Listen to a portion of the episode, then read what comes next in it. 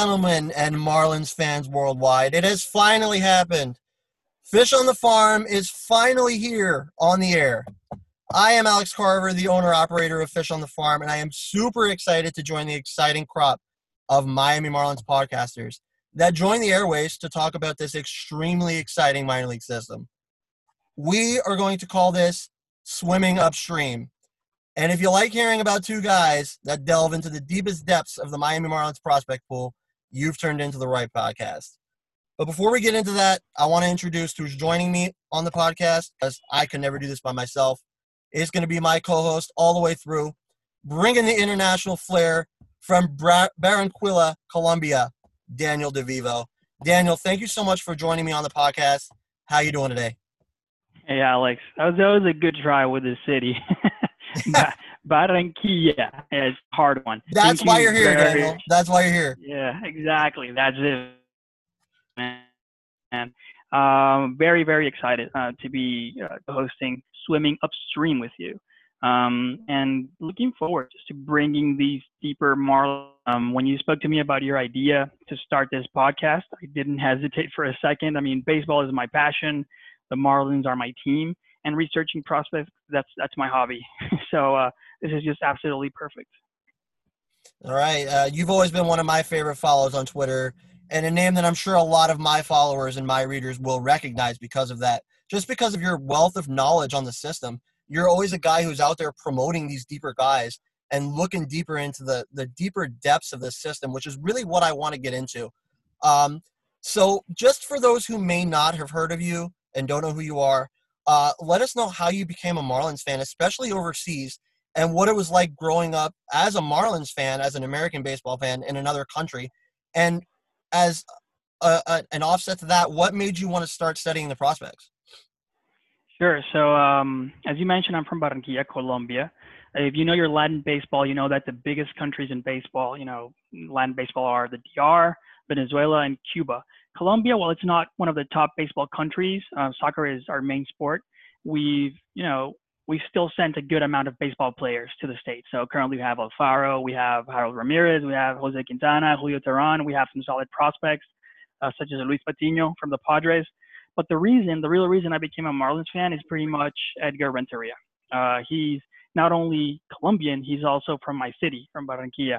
So I followed that 1997 playoffs. I was eight, and on the night of Game Seven against the Indians, um, school night, my dad let me stay up, and and that 20-year-old kid from my city won the World Series for the Marlins with that hit. So I mean, that's it. That that's how I became a fan. I watched from from afar as the Marlins won the 2003 World Series um, the years that came after that. And then in 2012, the year the new stadium opened, I started working and living in Miami. So obviously, instant t- season ticket holder. I watched how that team I had really,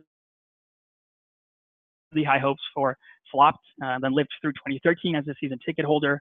Uh, I remember I remember the seats were pretty standard, just normal seats, but because we were such a small group of season ticket holders, it was the easiest thing in the world to you know get much better seats. Uh, so that whole year, my permanent seat was above Marlins dugout happily. And in that year, you know, 2013, that's I would when I would say my interest for prospects actually began. Uh, I had been following Jose Fernandez, Yelich, Realmuto, but that's when I really understood just like the value uh, that a solid prospect has. So to finish the story off, when I saw that Sherman and Jeter um, bought the team, and I mean, I immediately immediately after that first conference, it was clear that a new rebuild was coming. I started my list, and it has grown from 30 prospects to 120 since then. It's been a ride. Yeah, for sure. Uh, and it's funny you mentioned your dad because you you yourself you're now a new two-time dad. Which congratulations to that, by the way. And we're sure once the Marlins make the playoffs again, you'll be that same dad that's letting your kids stay up as late as possible or as late as need be, I should say, to watch those Marlins in the playoffs. So again, congratulations on being a new uh, a second-time dad, I should say. And uh, any Marlins uh, any Marlins colors in that new baby wardrobe yet? Oh yeah, you know it. Um, uh, the uh, my three-year-old uh, already has his, his his jerseys and his hats. Um, my daughter, new newborn daughter, um, you know it. She's also going to be a fan. For sure. All right. So again, we're we're so excited to have you. I, I was so excited that you agreed to be on. So again, I appreciate it. So now that everybody's up to speed with you and with Daniel and with what's uh, we hope to accomplish here, and he's already kind of given a hint as to what's going to happen. Um, uh, with all that out of the way, you know, and already from what Daniel has already said, you can see why I'm super stoked uh, to have him on for this inaugural podcast. Uh, so I'll give you the, the the small backstory here on what's going to happen. Uh, as Daniel mentioned, last season he went through the task uh, of creating a top 100 Marlins prospect list, which which is not easy to do. Um, I started out with 50, uh, and since I had the plan to put this together with Daniel, I've had to do a lot of research over the last week or two uh, in making mine a top 100. Uh, had a little bit of, uh, uh, uh, skips and of hiccups along the way, but uh, it, it, it's happened and we made it happen. So uh, after I came up with my 100 and uh, Daniel obviously had his, uh, I sent my list to Daniel uh, after revising it a few times, and Daniel combined both of our lists and did math that's probably well above my skill level, um, and came up with with a consensus top 100. Uh, basically, both of our lists put together, and then we averaged out each player and placed him accordingly. So we're ready to share that list with you guys, the visitor or the listeners, I should say, uh, in what will probably be a three, maybe a four-part series. Uh, uh we don't want to have any one episode go too terribly long, so these will probably be three to four 45-minute episodes. But there's the caveat: this is not your average list where we're just gonna give you three, four, you know, five paragraphs on the top 25 guys and then spend, you know, maybe two or three sentences on, you know, the deeper guys. The purpose of this particular episode is to get you guys acclimated with the guys that we have at the deeper end of the Marlins prospect pool. So that said, here's what we're going to do. We're going to quickly go through numbers 1 through 26 on our list. Those guys that you've heard of, the guys that you know about from us and other sources. Um, and then after that, we're going to start at number 27. The significance of the number 27 will be the 27th year upcoming for the Miami Marlins franchise. And we're going to go from that number and we're going to rattle through to number 100. And those guys 27 through 100, we're going to try to spend a little time on getting letting you know who they are, what they bring, a little bit of a scouting report, and uh, we really want to get you guys to know those guys that we see on the backfields in the GCL, that we see reports of in the DSL and overseas leagues and stuff like that. So that's really the point of this inaugural podcast. Like I said, I'm super excited for it. So Daniel and I will take turns revealing the names and their ranking. And then from there, the other guy will share his thoughts on that prospect. The original namer after that, the guy that named the prospect, the guy that gave the ranking, he will have a chance to give it a little bit, little bit of a rebuttal, and then we'll move on to the next name. If it doesn't make sense now, it'll make sense when we get going. So we're going to start out by rattling through 1 through 26. Um, Daniel, me and you will take turns go- sure. going. Uh, like I said, these guys everybody's heard of. We don't want to spend too terribly long on these guys, so we'll probably just give the name, maybe a comment or two, and then we'll keep going. So I'll start out. Me and Daniel both had this guy number one, Sixto Sanchez. Sixto Sanchez, we know what he brings. We know who he is. He's got that really, really high future value. Um, extremely, extremely the electric stuff. Has had problems with the injury. We'll see if he can build back from it. Go ahead, Daniel. We'll do number two. All right. Number two is Jazz Chisholm. I had him three. He, um, I had two JJ, but Jazz Chisholm, amazing guy, uh, crazy athletic. Um, came uh, with that trade for uh, Gallen. That one hurt, but we can immediately immediately see what he brings to the table. Every tool um, needs to work a little bit more on that hit tool, but uh, I'm loving what I'm seeing. Yeah, for sure. Definitely agree with that, uh, Jazz. Uh, the personality is off the charts. Uh, hands are good. Swing could use a little bit of balance. Uh, but that being said, I'll move on to number three. It's the guy that Daniel just mentioned, JJ Bleday. Uh, a, a, guy that we've seen not too much from because obviously it's his first year in the organization.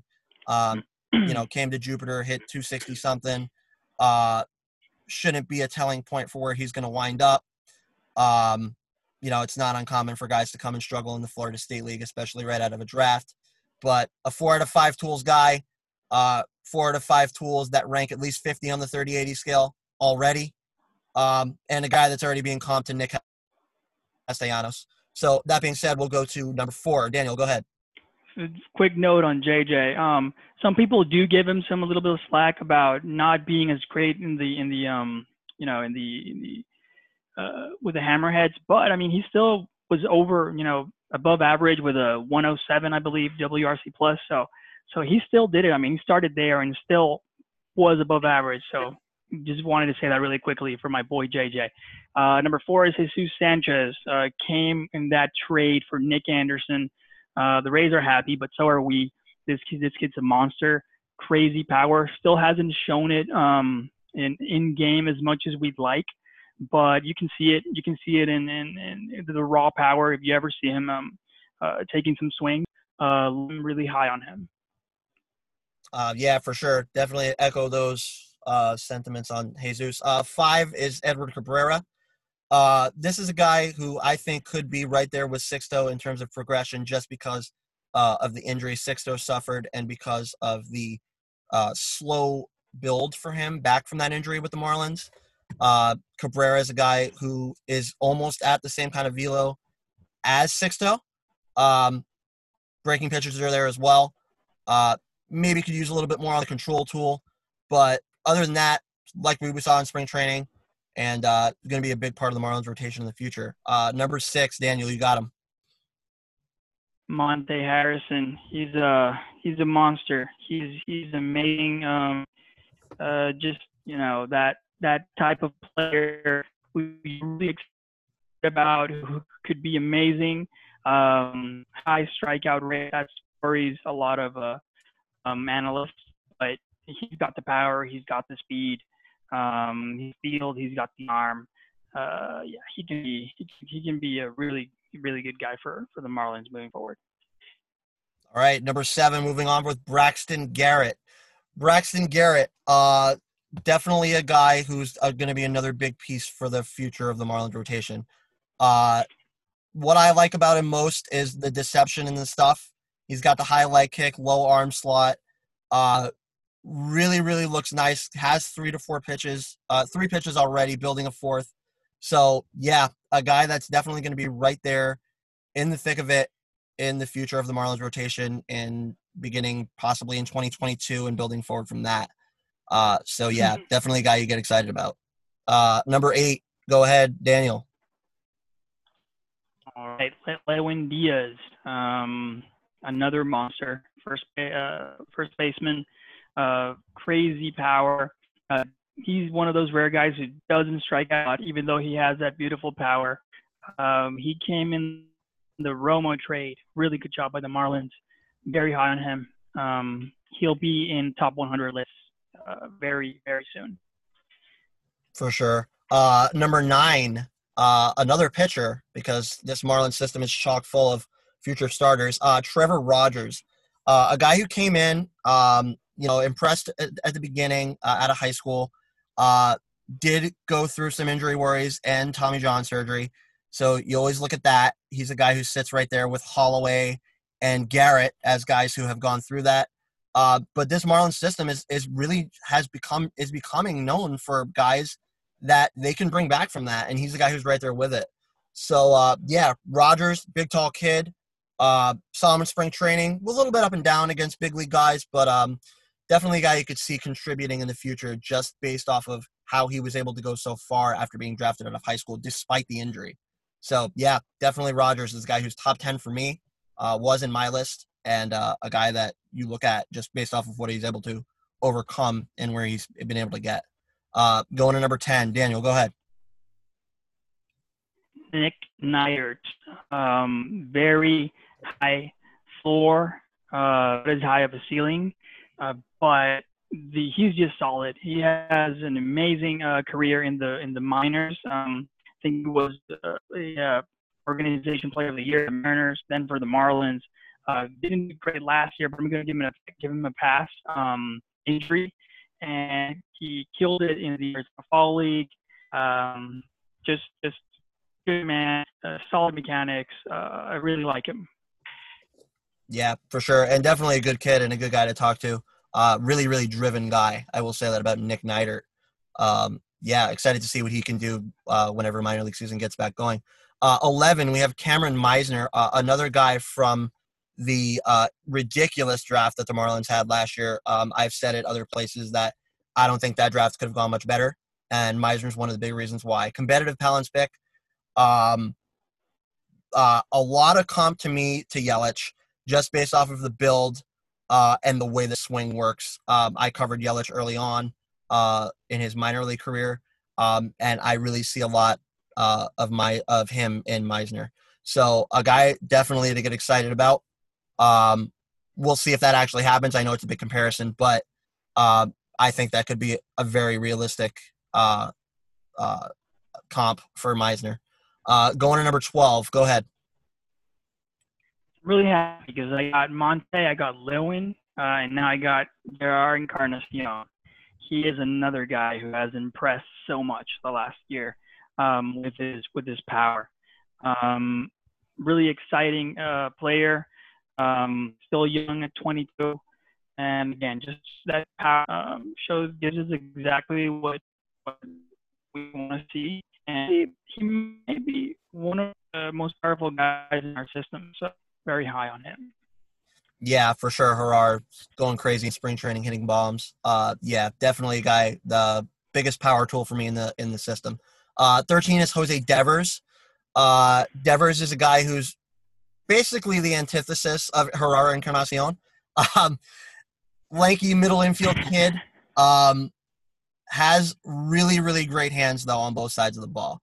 So he's going to be a four average type guy, uh, an on base guy. Uh, for me, he could use to improve his uh, plate discipline a little bit in terms of swings and misses. Other than that, this is a guy you get excited about because he plays skill positions. He's got the hands, uh, knows how to work in the field, and takes what he can get at the plate. So, yeah, Devers, definitely a guy top 15. Number 14, go ahead, Daniel. 14, we have Connor Scott. Um, Connor Scott, he, I'm pretty hot on him. I, I, he's one of the guys who people don't think so, but I also feel like he'll be in the top 100 um, in a year or so. Uh, a lot of tools. Uh, he still hasn't shown them, shown them in game. I feel like he's been thrown into higher levels. I mean, he's still a kid. He's still 20, um, but he has shown every single tool. Um, we know he has them. He just needs to start putting them putting them into games. But um, another guy I'm a lot of maturity, beautiful him at six four, uh, um, and growing, and he he finished off the year well last. Uh, yeah, for sure. Uh, definitely a guy who uh, who you look at and say, uh, not really, you know, too much of a of a sure thing just based off how he started but mm-hmm. a guy that you look at and say, you know, he definitely has the tools. Just can he live up to them? Uh, and definitely a guy that is very outgoing, a good guy to talk to. Um, he wants to succeed and he wants to be good. So that goes a long way with a lot of these guys that we're talking about. Uh, 15th, Peyton Burdick, another guy, a part of that 2019 draft class. This seems to be my theme. Um, Peyton Burdick is a guy who went to Wright State University, kind of an unheralded college. Uh, they're not a small college. They're kind of still making their way, though uh, one of two Marlins draft picks out of that school. So obviously, that area scout saw something in these guys and in this program. And if you look at Peyton Burdick play, and if you look at him in batting practice, you know why. Absolutely went off with Clinton last year, came to camp this year, and he has one of the sweetest swings in the organization next to a JJ Bleday. Um, really could have been a steal based off of where we got him uh, and where he could go. So yeah, the power ceiling for Peyton Burdick is ridiculous. Uh, the swing is insane. All right. Really like Peyton. So next up, go ahead. Uh, 16.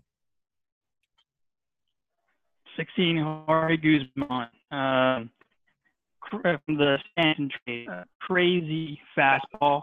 Um, he does not get hit hard. Uh, let's say 198 average against. Uh, he does not get hit hard. His problem is command. Um, it has to be a really, really scary for him to be uh, on the on the batting box against this guy. Last year, he finished off amazingly, saved the year. Um, oh, he's a player. Some people think he'll end up as a relief with our starting guys. That's I mean, it's a definitely a possibility, but I'm still holding hope for him. Um, you know, he's a ball man. Let's see what happens. Yeah, uh, a guy that I have possibly as a future bullpen guy, but we'll see what happens. Like Daniel said, uh, 17 mm-hmm. Jordan Holloway. Uh, Holloway, like I mentioned before, um, another TJ recipient, um, but a guy who's been able to come back from it really and really show out in his couple years since, um, or year since I should say. Um, Holloway is a big, tall kid. Uh, has good weight for his height. Uh, definitely athletic, and brings, like I said, what you look at for a pitching prospect, bringing the multitude of pitches. And Holloway has three or four.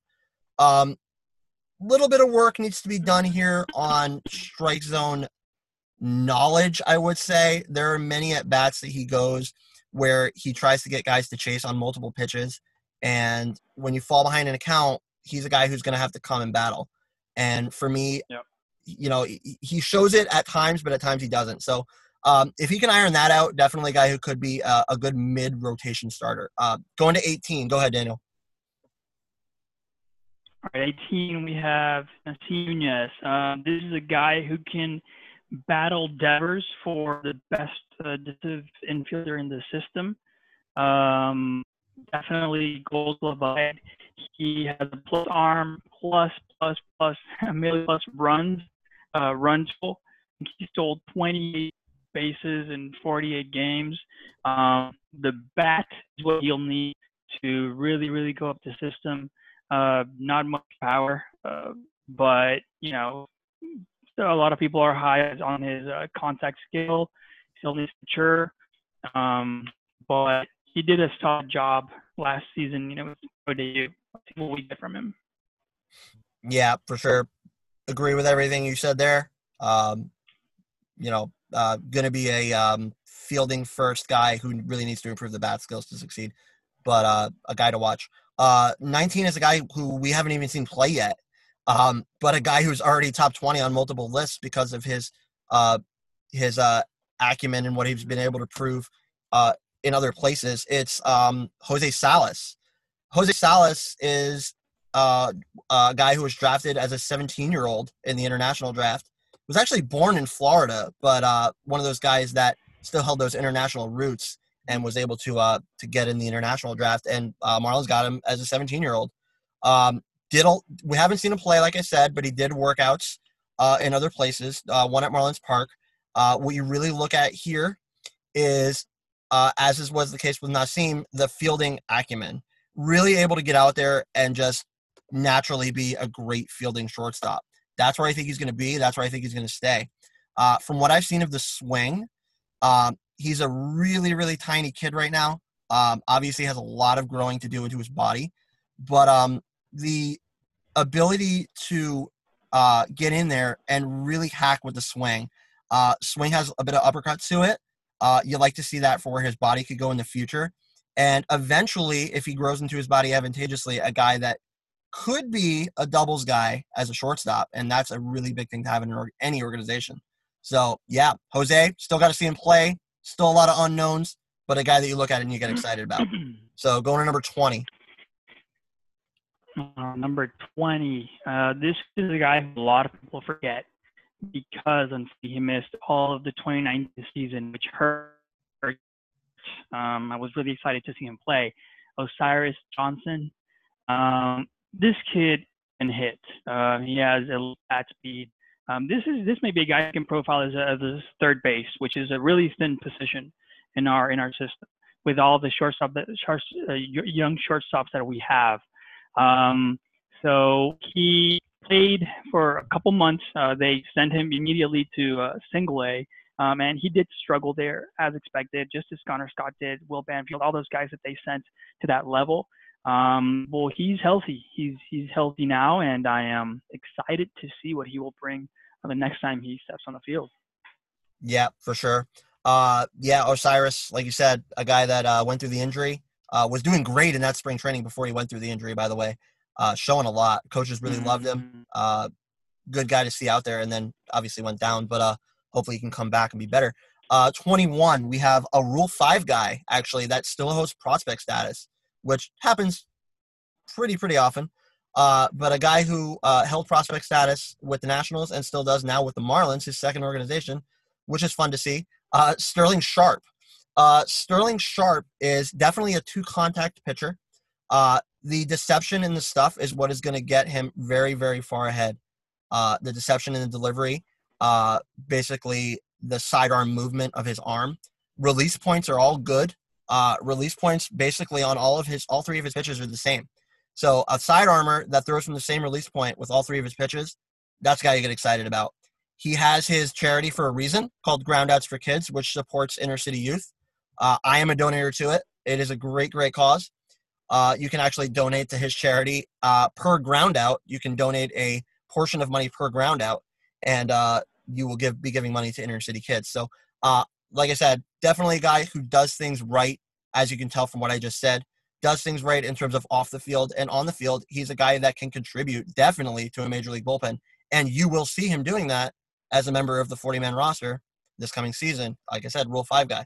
So, yeah, Sterling, a guy that's going to be there this year for the Marlins. Uh, he's going to forego his prospect status most likely uh, in that regard. But uh, yeah, for now, a prospect that you get excited about as could be a bullpen anchor. I really, really like Sterling. Uh, another bullpen guy at 22. Go ahead, Daniel. the man, Miss Alex Vesia. How many innings, Alex, uh, is he, does he have right now scoreless? 38, 40? I think, I think it's something like 37, 38 innings, including the Arizona Fall against spring training. So, yeah. That's, yeah, that's, it's, it's just crazy. Um, let's see, he had a 14.27K to walk rate um, last year, I believe. Um, check out these numbers: 13.50 K, K uh, it is strikeouts per nine innings, 0.94 WHIP. Um, he looked amazing. A wonderful, wonderful start to career since he was drafted. He was drafted mid 90s fastball. The delivery is tough to time. Uh, plus changeup. Um, he looks great. Yeah, the changeup is a, um, a, a, an important piece in the, in the end of our. Yep.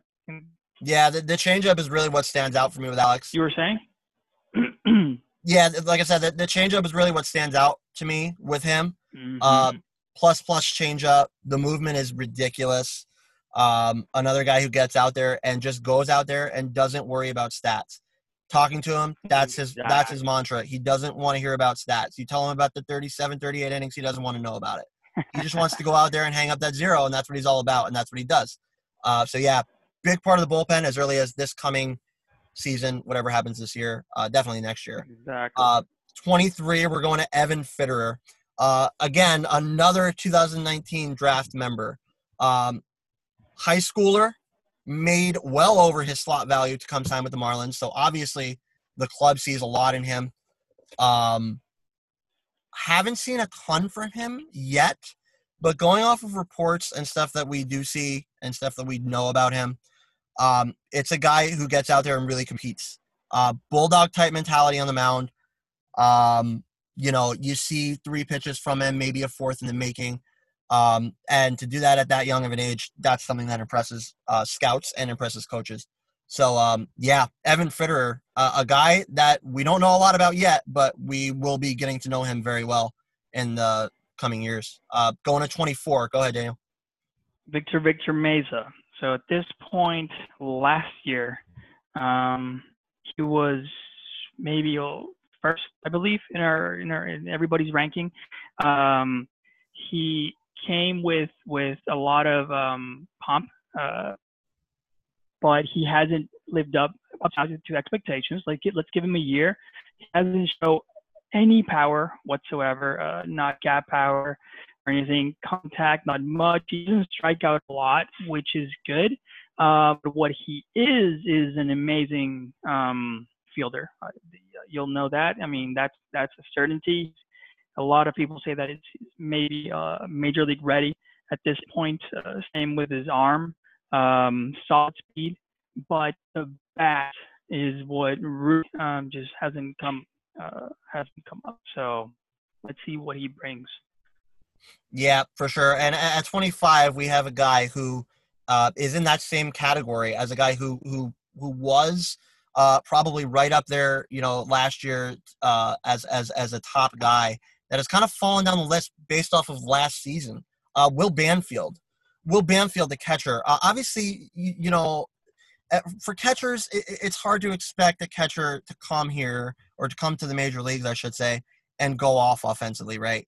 Um, you know, a guy that obviously brings the arm, power arm behind the plate. Um, you know, good game caller, good framer, all that stuff. Really great defensively, but offensively, when you hit sub 200, you're going to fall, and that's why Will Banfield at 25.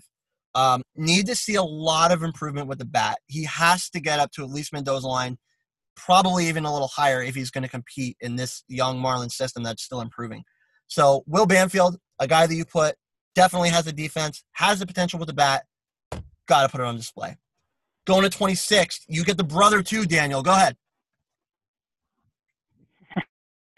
26, uh, Victor Mesa Jr., a guy who was, uh, for some people, just being a throw in, like, hey, we got his brother, he was a throw in. He's not a throw in. Um, he showed it his first pro season. Um, nice numbers, um, he's shown a bit of power, solid uh, bat bat skills. It does need to develop more power as he matures. He probably will. Um, once a switch hitter, now only lefty. Um, so, so yeah, I mean, some a lot of people say he's better than his brother. Some lists already putting him on top of his brother. Um, I'm excited. I'm excited to see what he can bring with that Nasim Cyrus um, Victor Mesa combo that we have in the levels.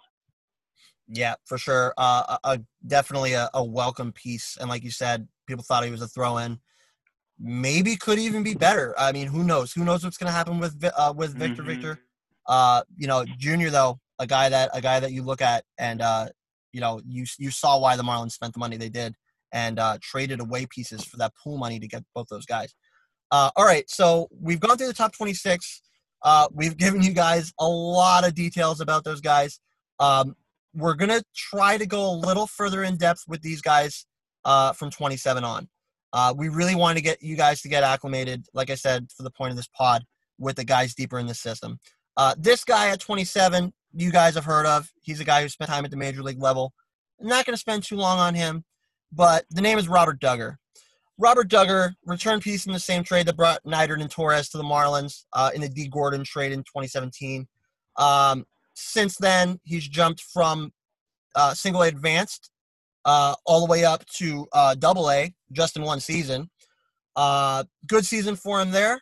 Uh, pretty much matched his innings pitched with his strikeouts, 107 to 109. that was his first showing in the upper minors with the Shrimp. Uh, he started back there in 2019 with the Shrimp, uh, and uh, got up to AAA the that same season. Uh, not too long later in that year, actually, I should say. Uh, the Marlins overlooked kind of a rough showing for him with the what was then the Baby Cakes, um, and uh, gave him the September call up. Um, he got his first win in his second start. It was a good start for him. Seven innings, two runs, seven Ks, one strikeout. Um, came to camp this year, and I really, really, really like that he's added a lot of break on the curveball. Uh, he pushed yeah. what was previously a 40 grade curveball up to a 50 grade curveball. So that's something to really, really look at.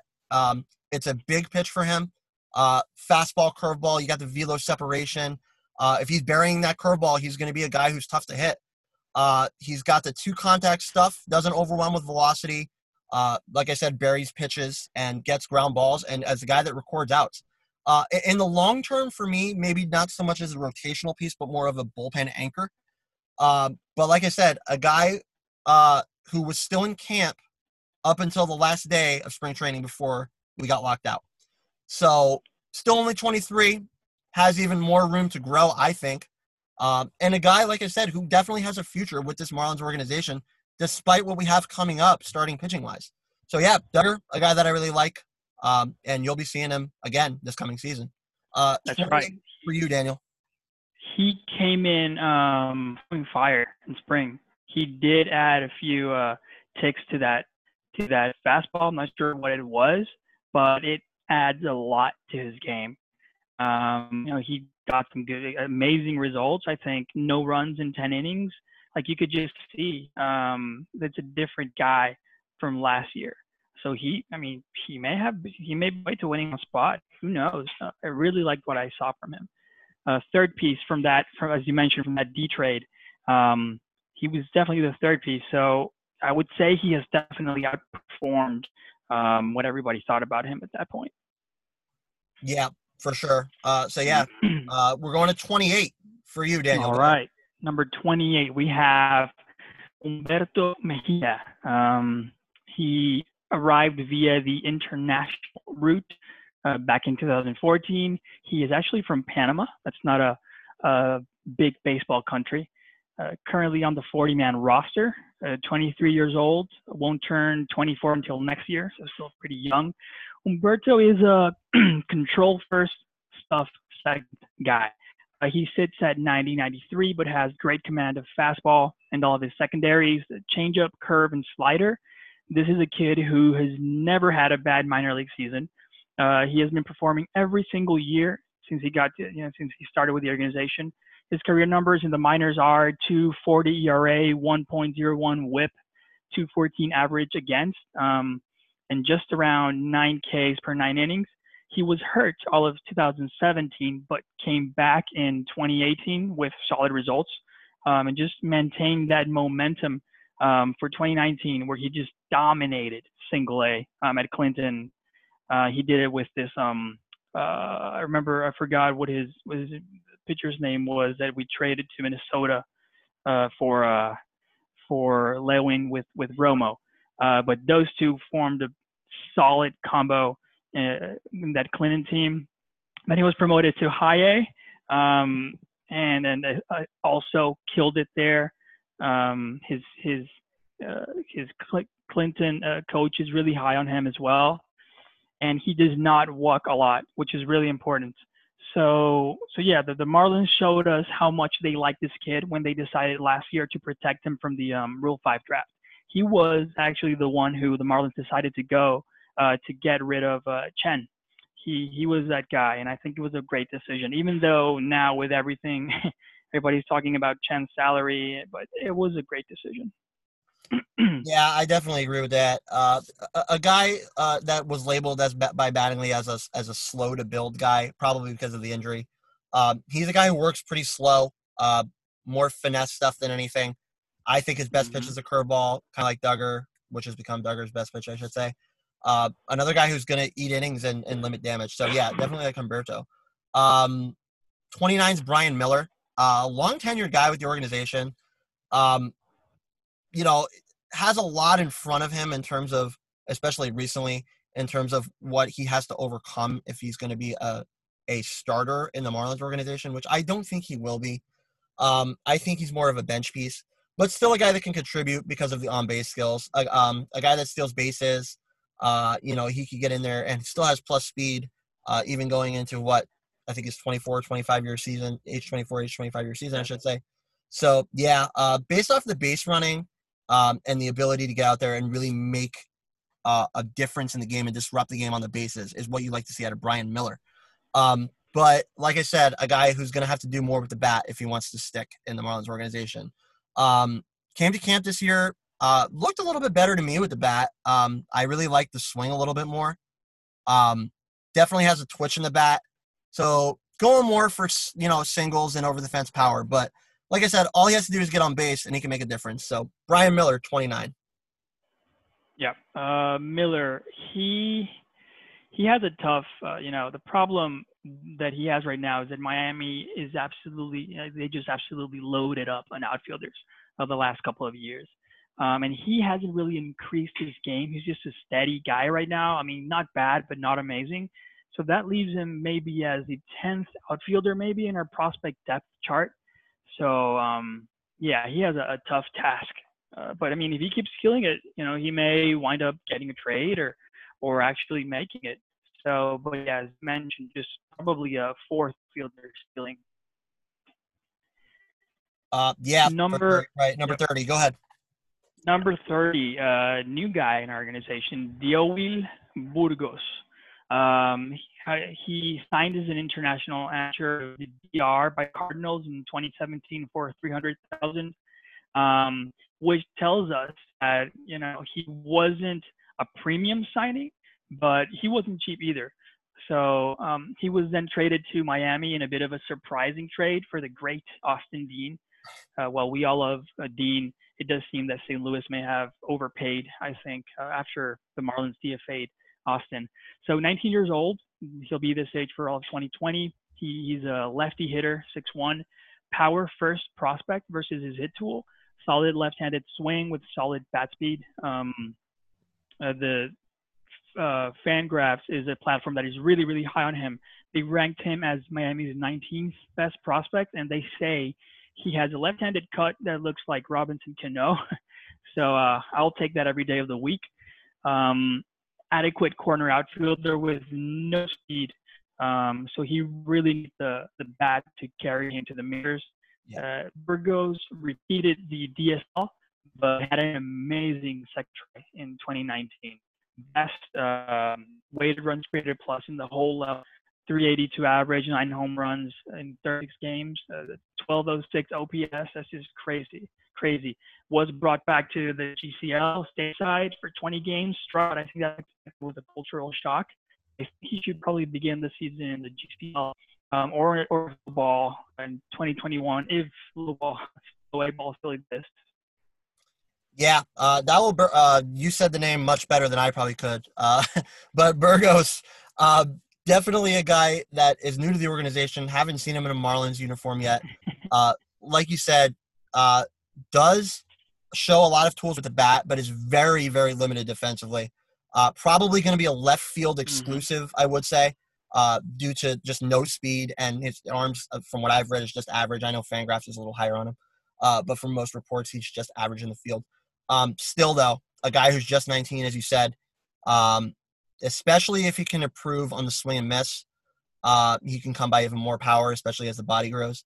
Uh, maybe even the NL adoption of DH will be huge for him. If the NL does adopt DH, this is a guy you're going to see there. Uh, so yeah, uh, a bit to prove still, but uh, a really really good return for a guy that I love, but probably isn't going to be a big time player in Major League Baseball, Austin Dean. Anyways, we're going to number 31. we're going to another Encarnacion in the system, believe it or not, which will eventually be the third Encarnacion surname to pull on a Marlins jersey. This guy's name is Brady Encarnacion. Brady Encarnacion. An Encarnacion, and he's another good one. It is going to be another really good one, especially if he fills out. Uh, last year's international draft class, 6'3", 185 already. Uh, out of Dominican, a uh, lot of moving parts to this guy. Uh, shortens the distance to the plate because of the size, uh, but he does it very, very fluidly.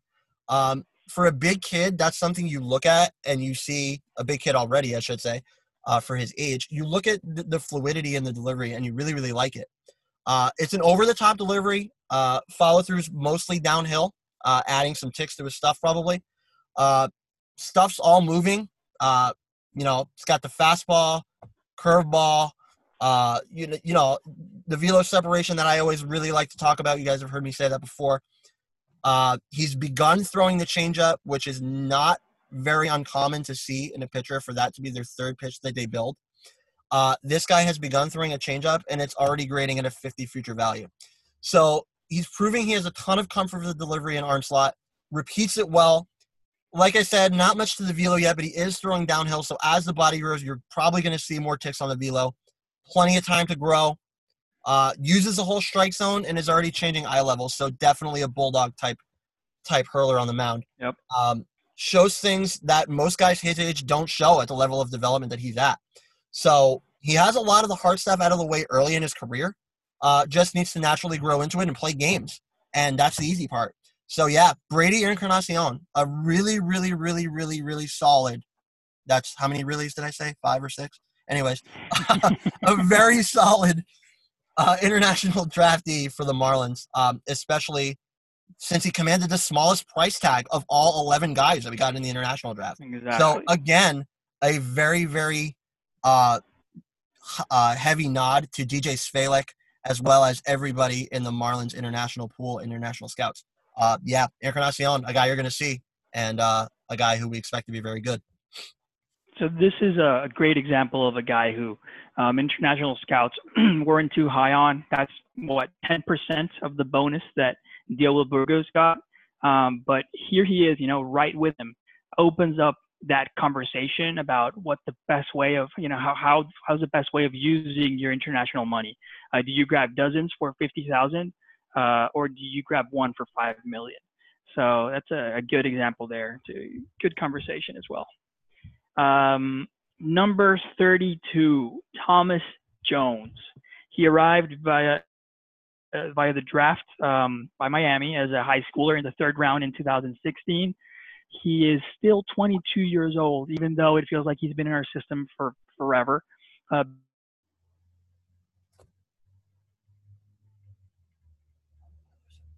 he's uh, just, you know, only the monster Monte Harris and above him, I'd say. He has some raw power that doesn't come out much in games due, due to his, uh, let's call it mediocre hit tool. He can run, he can field, he has a solid arm. Um, one of the one of his biggest issues is that that K rate, similar to Monte. Um, it has been in the low 30s, 30% uh, for three years in a row now. The reason why he's still relatively high in our list, I'd say, you know, apart from his loud tools, is that um, he has been very slowly improving year by year. Um, so OPS in the in the 500s in 2017, in the 600s in 2018, and in the 700 in 2019 with a 111 weighted uh, runs created plus. Um, but he still has a lot to work on and prove, you know, to prove that he can do it on the higher levels. Um, I would say he should begin his next season in high A but that outfield is going to be loaded. We're talking Connor Scott, Misner, Burdick, possibly Bleday or Jerar if they want to make him start there for a month or two. So all of those guys may play at that level right now. So he's going to have to battle for playing time. That's not pretty for him. Yeah, definitely a guy who you limit the ceiling for just based off the struggles. But mm-hmm. it, it's really interesting go for him because had he honored his commitment to Vanderbilt, he probably would have played with JJ Bleday. Obviously, Bleday's younger seasons, but had he honored that commitment, he's the guy that could have wound up on those same teams as JJ Bleday. So definitely an interesting wrinkle for him, especially after the Marlins got JJ Bleday in the draft. Um, yeah. So yeah, a guy that I look at and think, you know, came out as a highly heralded high schooler, monstrous athlete, two sports in high school, had offers for both football and baseball, chose to go the route for baseball. Um, has all the athleticism in the world, just like a Monte Harrison, who you comp him to, which is a very, very good comp within the organization. Um, just really, really has to improve mechanically with the bat. Um, he gets out in front a lot. Um, he's an easy fly ball guy a lot. Um, he's extreme pull and mm-hmm. only extreme pull. You look at him swing and you see the head fly off the ball. You know, not really great indicators, um, especially where he is in his career. But yeah, he's going to really have to battle his way up the ranks with the other guys that you mentioned in order to succeed with the Marlins. But we'll see what happens. Uh, I mean, it's definitely possible. Like I said, the athleticism's there. So um, yeah, uh, he wants to learn. He wants to be here. Uh, he's a big kid and he's still growing. So you look at all that and you look at the amount of athleticism and you can see why he's stuck around with the Marlins uh, after exactly. he was drafted and after even since his struggles. Uh, so we go to 33 uh, with Tristan Pompey. Tristan Pompey, one of few Canadians ever in the Marlins organization, native Canadians, I should say, in the Marlins organization. Um, hmm. third round pick out of Kentucky in 2018. Uh, it was he continued. Kentucky continues to be a college that the Marlins really, really draw from. Uh, no matter what organ, no matter what uh, ownership it's been, they've been a college that the Marlins have really gone to, uh, and you can see why. You know, part of the SEC, big school, uh, has done some big things. Uh, you like the uh, determination and you like the maturity that comes out of a University of Kentucky. So yeah, definitely a school that you can see why they go to it. Uh, a lot of teams, not just the Marlins, but especially the Marlins in recent years.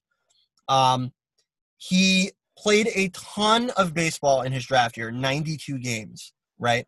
And he did very well, especially at the pro level. um, and at the college level, but made it translate very well. Um, he shot up the prospect rankings because of that season, and he was inside the Marlins top 10 on a lot of lists entering 2019. Uh, then overuse and all the games and innings played caught up with his body. Uh, it turned out that the injury that he wound up suffering was a broken toe originally. That caused him to miss a lot of time in that season. Uh, he did get in 43 games with the Hammerheads. Uh, wasn't 100% even after his return. Uh, was removed from games a lot of times uh, that year with leg issues, arm issues, just a variety of issues that really you look at it and you say, okay, obviously this guy played so much that his body had just given up. Like uh, he just his mind was there, but physically the body just wasn't there. Um, I will say, body wise, he didn't appear to add a lot since 2019. He did come to camp and wanting to work, wanting to get better, wanting to stay healthy, but the body kind of stayed the same. He's a wiry 6'4, 200 pound kid um, that could be where he winds up physically. I, I mean, I I really don't see him winding up any much bigger than that. Um, just based off of one off season, he sat around a lot. Uh, you know, obviously got his workouts in, but didn't do a lot on the field. That could be a product of it. I don't know. Uh, if he doesn't add anything else, he compensates for the limited size by a big power tool, but the power tool becomes at a very, very high expense. It's a split legged stance um, a very high front leg kick. I look at guys like this and I really don't like those kind of mechanics. It causes yeah. you to get out in front. If you don't get both feet down, your swing's going to be off balance. If you do, you could go over the fence every time. But you don't, you're going to swing and miss. That's what's led to his high strikeout rate.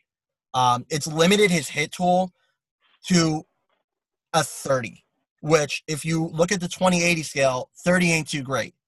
Um, 40 grade future ceiling. I mean, if that's the best that he gets with the hit tool, I don't know where Tristan's going to go. Like the kid, like the background from Kentucky, injuries hurt him. All that overuse. I will say, I definitely think he was overused early in his career, um, getting in, like I said, 92 games uh, total between college and the pro level. So yeah, um, no, not much torque in the hips. Doesn't do a lot lower half mechanically. He's basically all arms. Leads to a long swing like I said, if he stays the same physically, I limit his ceiling a lot. Uh, he does switch hit. Uh, he was taught by his parents to do so at a very long age, young age. Um, he can disrupt on the base pass. He's got good speed, uh, good in the outfield. But like I said, that limited hit tool is why he's so far down on this list. Yes, uh, this is another guy who is pretty down on that outfield um, prospect depth chart. Uh, he may repeat high A or start in double A. Um, but he will have to play for that um, or fight for that playing time. Um, number 34, second baseman Riley Mahan, um, drafted by Miami in the third round in 2017. Which, by the way, this makes it three third rounders drafted by Miami back to back to back for us right here in a row on our list with um, Thomas Jones and Tristan Pompey and back-to-back University of Kentucky guys, right? 24-year-old lefty hitter, uh, Riley man, man, I guess.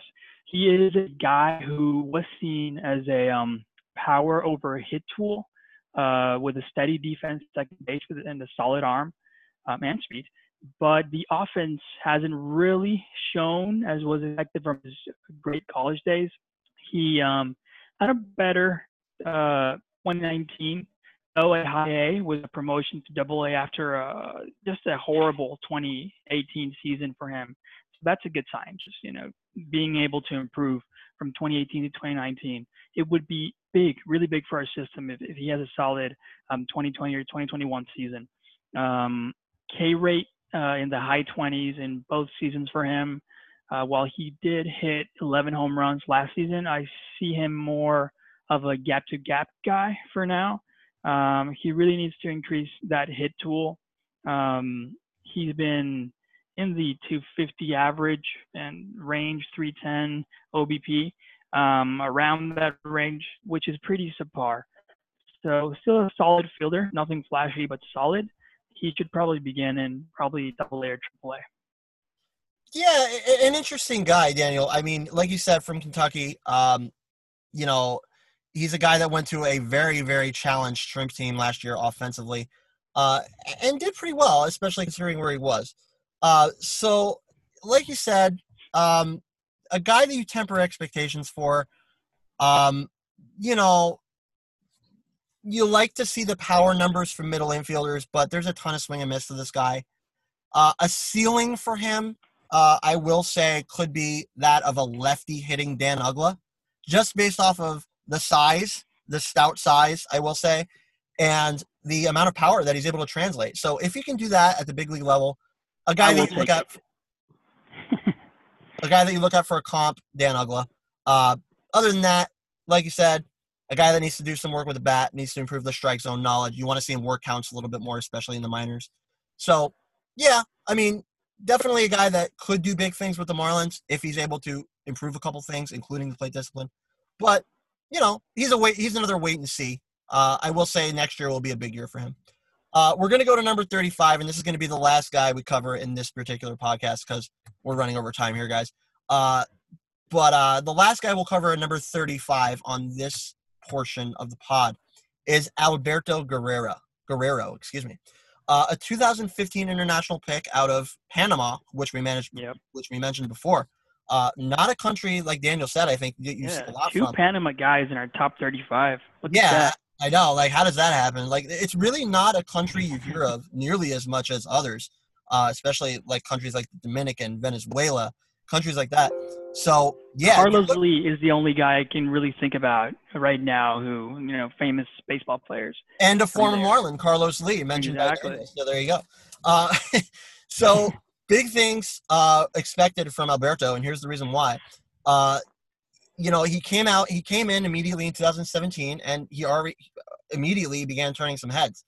Uh, 1.55 ERA and 57% ground ball rate in nine games in the in the uh, Gulf Coast League.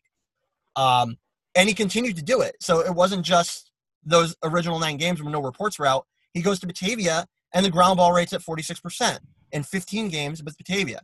Uh, got to full season ball last year. Stats kept coming in a similar fashion. Uh, second most innings in the Midwest League. Uh, so obviously he's got the durability. Posted an ERA of 3.13. Uh, let up almost. He, was a little bit more hittable, I will say, uh, in, in a longer showing. Uh, obviously, you know, like I said, you got reports out. You got guys that are scouting you. You got teams that are scouting you. You got teams looking in from the dugout with more knowledge. Uh, you're going to get hit a little more, and he did. He got hit a little bit more. Uh, let up almost as many hits as those 132 innings pitched, but the ground ball rate was still good, even in a longer showing. 44% ground ball rate. Uh, kept 72% of his runners off the board, and that's the guy he's going to be. He's going to be the kind of guy that doesn't come in and blow you away with the stuff. He's going to come in and he's going to be that 90 to 95 guy tops with the fastball. Uh, but the ability to command the lower half, uh, you know, is what's going to get him by. He can overthrow a little bit, especially as he gets later into games, uh, and that's when he starts missing up and he gets hurt a little bit. Um, you know, obviously, if you miss up with an 88 mile an hour pitch, these guys at the upper levels aren't going to are going to miss it. So that's something he needs to prove as he progresses through the system. Uh, is can he uh, keep his composure and really, especially as he gets late into his starts, can he still command? Um, like I said, that's really a, a, big uh, hurdle for him. If he can prove that, uh, he's done a lot of maturing with this organization, especially since he was drafted, like I said, all the way back in 2015. Um, the ceiling is back end rotation. Uh, the floor, probably middle relief. But like I said, uh, a guy that uh, knows who he is. Like I said, he's done a lot of growing. Uh, gives up the velo for the command and control. So yeah, uh, if you're coming at pitchers with three quality pitches down in the zone, you're a guy who can be effective at any level, and that's the guy who I think Alberto Guerrero is going to be. Yeah, he doesn't get hit hard, but he does give up, uh, for now, for me, and to my like, few too many walks, especially last season. See if you can bring those down. Uh, something also to note here 300,000, um, according to a Panamanian newspaper, I dug that up, um, was his bonus in 2015. So a kid that the Marlins were relatively high on back then. And remember, um, the Marlins didn't dish out big money to international prospects back then. You know that that that that's weird to see. So this is a high number. This is somebody they were they were high on. Yeah, for sure. Uh, like you said, Uh, a guy out of an unheralded country. Uh, not too many guys come from there. Like you said, maybe a few that we can name over the years. Uh, so yeah, for for him to make it to where he's gotten to, especially being after being drafted to 2015, going through an ownership change, and he's still here. So something to be said for that. Uh, you like the stats he's been able to post so far, and uh, we'll wait and see. So uh, That's right. yeah. All right, guys. I know Daniel. We said we wanted to get through 40, but we're already running over time at number 32. So I think me and Daniel have given you guys, the listeners, a bunch to chew on here in this inaugural podcast of Swimming Upstream. And Daniel and me will be back for part two of our deep dive into the Miami Marlins minor league system next time on Swimming Upstream. Thank you so much for listening in. We'll see you guys next Thanks, time. Thanks, guys.